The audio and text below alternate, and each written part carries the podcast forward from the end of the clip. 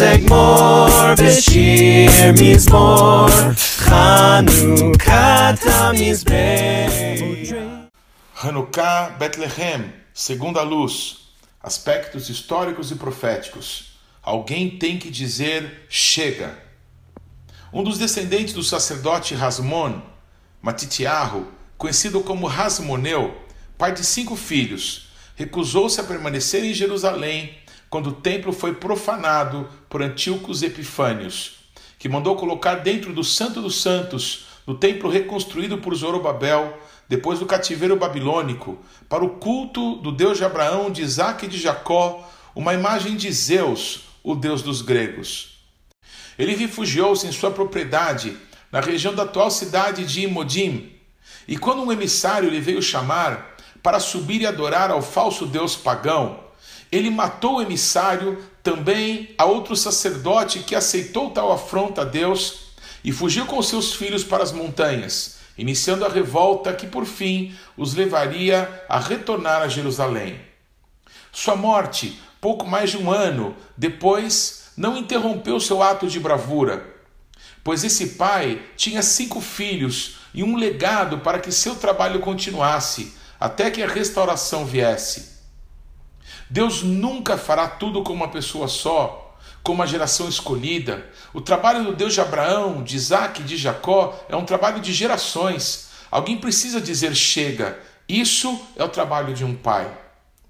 Alguém tem que começar uma briga. Alguém precisa dizer que está errado. Alguém precisa dizer que não se conforma. Alguém que não se importa mais. Não tem mais reputação a perder ou a manter não ter mais muitos anos de vida mesmo, não ter mais prazer nessa vida, senão na expectativa da vida que Deus tem reservada para si no Olamabá, no mundo vindouro. Alguém que não tem a sua vida por preciosa, pois já entendeu que o viver é o Mashiach e então o morrer tornar-se-á em lucro. Pessoas assim pensam como Matitiarro pensou: não importa, chega.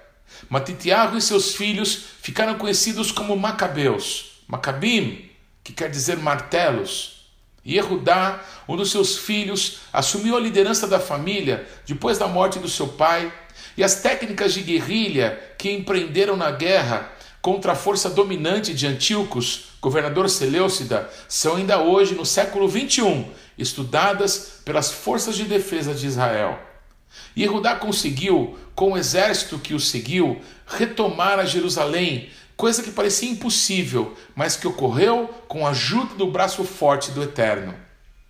No dia 25 do nono mês, dia em que sacrifícios eram oferecidos a deuses falsos dos gregos, um novo altar ao Deus vivo foi levantado, e depois de terem limpado e purificado a casa de Deus, por conta da abominação perpetuada pelo infame governador Seleucida, deu-se o milagre da multiplicação do azeite, que é lembrado e celebrado até os dias de hoje.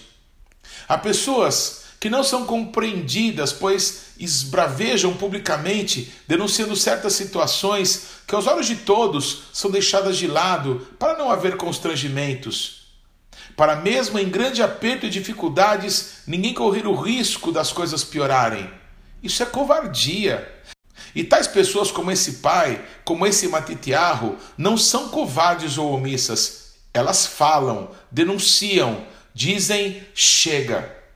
Em Isaías 42, 20 a 43, 3 está escrito: Tu vês muitas coisas, mas não as observas. Ainda que tenhas ouvidos abertos, não ouves foi do agrado do Senhor, por amor da sua própria justiça, engrandecer a Torá e fazê-la gloriosa. Não obstante, é um povo roubado e saqueado, todos estão enlaçados em cavernas e escondidos em cárceres. São postos como presa e ninguém há que os livre. Por despojo e ninguém diz: restitui. Quem há entre vós que ouça isso? Que atenda e ouça o que há de ser depois? Quem entregou Jacó por despojo e Israel aos roubadores? Acaso não foi o Senhor, aquele contra quem pecaram e nos caminhos do qual não queriam andar, não dando ouvidos à sua Torá, pelo que derramou sobre eles o furor da sua ira e a violência da guerra? Isso lhes ateou fogo ao redor, contudo, não o entenderam. E os queimou, mas não fizeram caso. Mas agora, assim diz o Eterno que te criou a Jacó e que te formou a Israel: Não temas, porque eu te remi.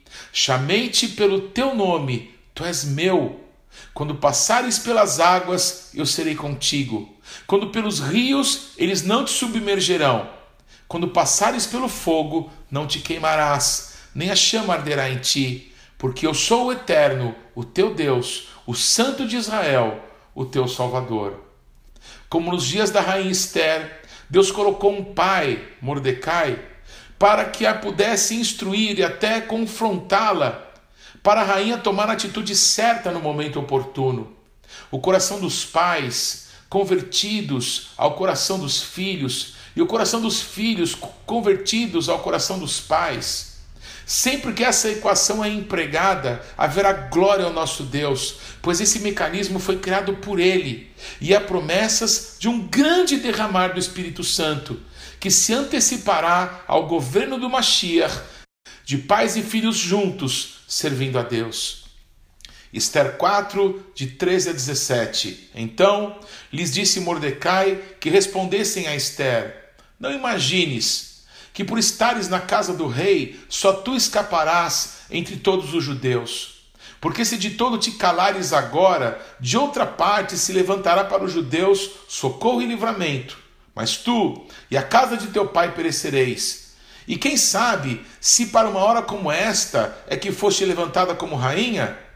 Então disse Esther que respondessem a Mordecai: Vai, ajunta todos os judeus que se acharem em Suzã e jejuai por mim, e não comais nem bebais por três dias, nem de noite nem de dia, e eu e as minhas servas também jejuaremos. Depois irei ter com o rei, ainda que é contra a lei.